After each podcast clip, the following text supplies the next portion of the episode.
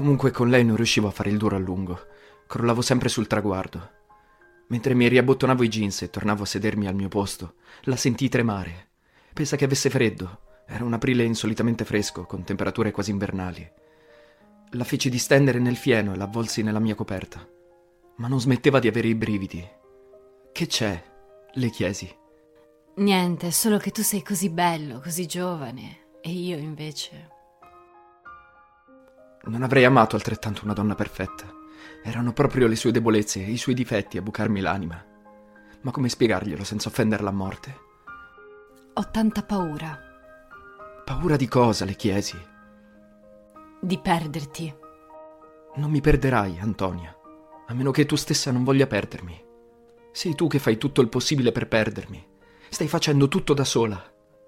La coprii di baci, allontanando con fermezza le sue mani che cercavano di coprire il suo seno. Non devi vergognarti. Non hai niente di cui vergognarti. Ero pronto per ricominciare. Questa volta tutto per lei.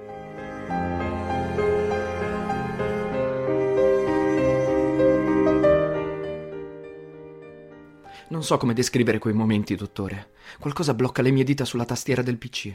Agivo in preda a una sorta di allucinata esaltazione. Quando ci ripenso, non sono i fatti a colpirmi, ma le mie parole. Mentre le pronunciavo, non smettevo per un solo istante di guardarla negli occhi, quasi a volerla ipnotizzare.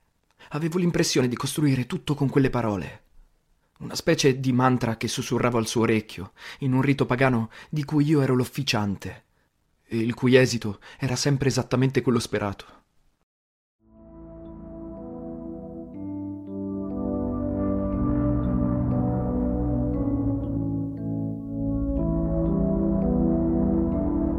Lasciati accarezzare.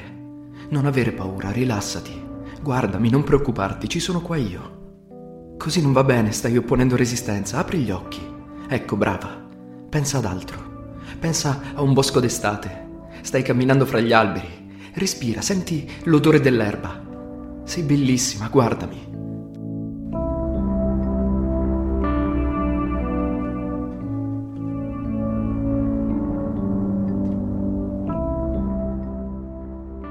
Sei fuori del bosco, in un prato verdissimo. Non avere paura, sono qui. Fidati. Lasciati andare, respira. Ti tengo, non avere paura. Grida se vuoi, non ci sente nessuno. Guardami negli occhi, guardami, guardami. Adesso vieni, ora vieni con me.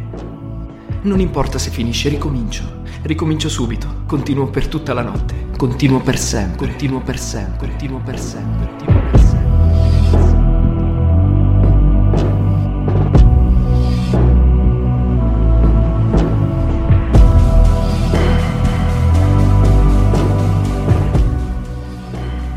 Esiste un motto greco che esprime lo spirito apollineo. Meden Agan. Non avevo mai capito il senso di questo monito. Ora so che è profondamente vero. Ho letto da qualche parte che non avvertire l'eccesso come tale è tipico della psicologia del drogato. Evidentemente la mia, con o senza droga, è la psicologia del drogato. Antonia era simile a me, la metà perduta del mio androgeno. Così l'ho legata a me, così l'ho persa, così l'ho persa, così l'ho persa, così l'ho persa.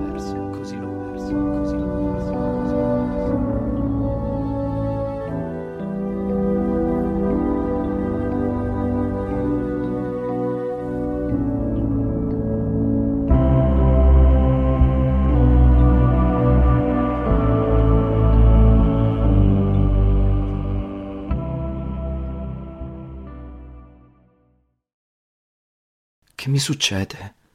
Rileggendo queste ultime righe ho provato un conato di vomito. La mia mente sta diventando debole, non riconosce più il vero. Mi sto lasciando influenzare dalla cura, come se curare il male di vivere fosse possibile. Mi sto arrendendo alle richieste di chi mi vuole vivo, come se sopravvivere fosse importante. Al diavolo, dottore. Ho scritto un sacco di cazzate moraliste e le ho scritte solo perché le leggerai tu. La verità è che me la scopavo fino a fondermi l'anima. A certi livelli, il sesso è misticismo puro. Il culmine del piacere coincideva con una zona di vuoto estatico, una caduta in un baratro psichico. Frammenti di memorie prenatali mi risucchiavano nel grembo dell'essere, e mentre fondevo in ritmiche ondate la mia anima, salivano a galla sussurri primordiali che si coagulavano in due parole. Ti amo. Non sono più riuscito a dirle a nessuno quelle parole. Sono morto e risorto. Chissà chi sono diventato. Una nullità comunque. Con lei era tutto diverso e non pretendo di capire perché. Come non pretendo di capire perché esiste il mare. La differenza fra me e voi psico qualcosa è che io ammetto di non sapere un cazzo, dottore. Era amore. Era paranoia. Non lo so. Il fatto è che voi non ne sapete più di me e avete la pretesa di giudicarmi, classificarmi, guarirmi perfino, quando l'unica cosa che mi ha mai fatto sentire vivo è stata la mia malattia. Ma che ne sapete voi? Per capirlo, bisognerebbe essere vivi, o quantomeno esserlo stati in qualche momento della propria esistenza. Ti devo tutto, ti devo la perdita del mio buon senso, la mia anima stupefatta, il mio più intimo sconvolgimento. Ti devo il non aver trascorso la vita senza qualcosa che fosse in condizione di scuotermi. Ti ringrazio, perché non morirò senza aver amato. Non durò a lungo la nostra Arcadia ritrovata, o per meglio dire ricostruita. Quei giorni di aprile trascorsero in un baleno, pieni di una felicità intrisa di malinconia, come se ad entrambi fosse evidente che prima vivevamo nell'Eden e che ora eravamo, per così dire, accampati davanti ai suoi cancelli nonostante tutto felici di rivedere il giardino da fuori e ben decisi a non lasciarci cacciare via dai due cherubini guardiani, i quali per fortuna chiusero un occhio.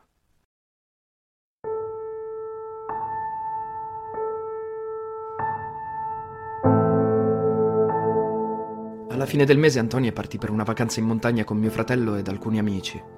Era tesa e preoccupata, ma la rassicurai e infatti rimasi a casa a studiare per tutto il tempo e trascorsi quel breve periodo in assoluta castità, senza avvertire alcun bisogno di sostanze chimiche, o respingendolo con forza, se per caso si ripresentava. Il mio spirito faceva progressi, ero tornato in qualche modo sulle tracce del me stesso perduto.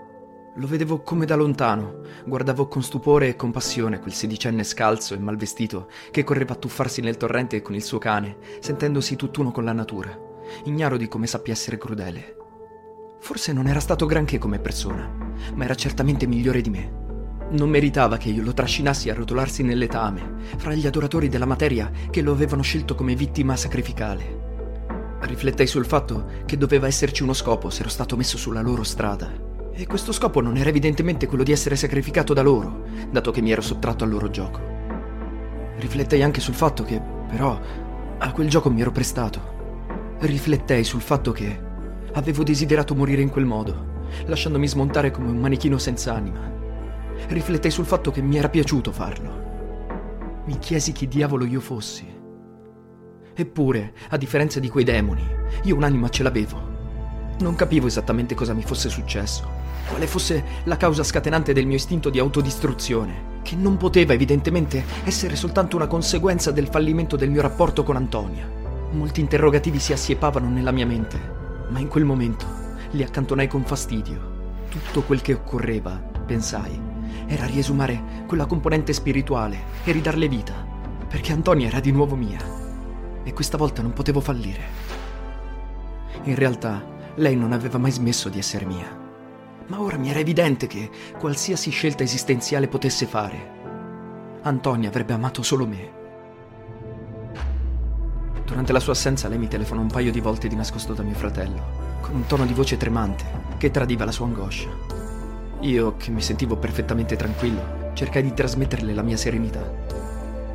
Quando la rividi a casa mia, al ritorno da scuola, mi parve dimagrita e pallida nonostante la leggera bronzatura.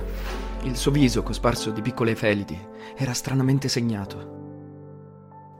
Nel pomeriggio ci vedemmo al fienile e rimasi stupito dalla fretta ansiosa con cui volle fare l'amore, come uno che beve avidamente a una sorgente dopo una traversata nel deserto. Le chiesi della sua vacanza, ma ebbi l'impressione che lei allontanasse con fastidio quei ricordi. Preferì lasciar parlare me, che avevo ben poco da raccontarle, ma a metà del mio discorso smise di ascoltarmi, mi attirò a sé e volle ricominciare.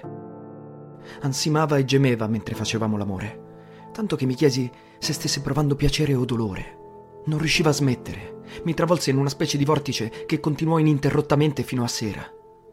Avvertivo qualcosa di stonato e di inquietante in tutto questo, ma sul momento non me ne preoccupai. Il pomeriggio successivo, come al solito, sentii i suoi passi lungo la scala a pioli. Di colpo però si fermarono. Arrivata quasi in cima, improvvisamente scivolò piegandosi su se stessa. In un attimo mi slanciai ad afferrarla per un braccio, riuscendo per miracolo ad evitare che cadesse. L'aiutai a salire e la distesi nel fieno. Ma cos'hai? Mi chiese dell'acqua. La feci bere sorreggendole la testa. Cos'hai? Invece di rispondere, allungò una mano e mi tirò giù per i capelli, baciandomi disperatamente, slacciandomi la cintura dei pantaloni. Tremava dalla testa ai piedi. Mentre, turbato e con mani esitanti, la aiutavo a liberarsi delle mutandine, avvertì una sensazione di caldo e di bagnato e ritirai la mano. Era piena di sangue. Sapevo che non c'era una spiegazione fisiologica per quell'emorragia. Mi colse un brivido di orrore. Mi tirai indietro e le dissi seriamente: Antonia, tu non stai affatto bene. Non preoccuparti, non ho paura di morire. Cercò di attirarmi di nuovo a sé, ma io mi alzai e mi allontanai da lei con il cuore in gola. Domani vai dal dottore e basta sesso. Ti fa male. Ma ti mancherà, ne hai bisogno. Non mi mancherà affatto, Antonia. Cazzo! Mi manchi tu! Te ne stai andando. Compresi la sua paura inespressa ed aggiunsi: Non cercherò nessun'altra e non mi farò del male, te lo giuro. Mi guardò con profonda gratitudine. Solo allora il suo corpo, teso come una corda di violino, si rilassò, come pervaso da una profonda quiete, e lei appoggiò la testa sul cuscino. Le circondai le spalle con un braccio. Sono un po' stanca. Riposati, ci sono qua io. Dormi una mezz'oretta se puoi. La coprii bene. Mi alzai e andai a sedermi sul bordo del fienile, con le gambe penzolanti nel vuoto. Mi sentivo stordito, sgomento, svuotato di ogni energia. Il mio cuore batteva forte per la paura. Il crepuscolo stava scendendo, mentre la luna sorgeva all'orizzonte e i pipistrelli, miei simili, svolazzavano fra gli alberi contro la porpora del tramonto, a caccia di insetti. Stordito dall'analogia, rimasi a lungo a guardare la scena, mordendomi le labbra a sangue.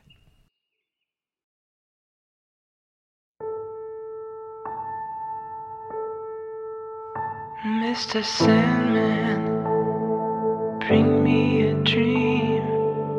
Make her the cutest that I've ever seen. Give her two lips like roses and clover. And tell her that her lonely nights are over. Sandman, I'm so alone. Don't have nobody to call my own. Please turn on your magic beam. Mr. Sandman, bring me a dream. Mr. Sandman, bring me a dream. Make her the cutest that I've ever seen.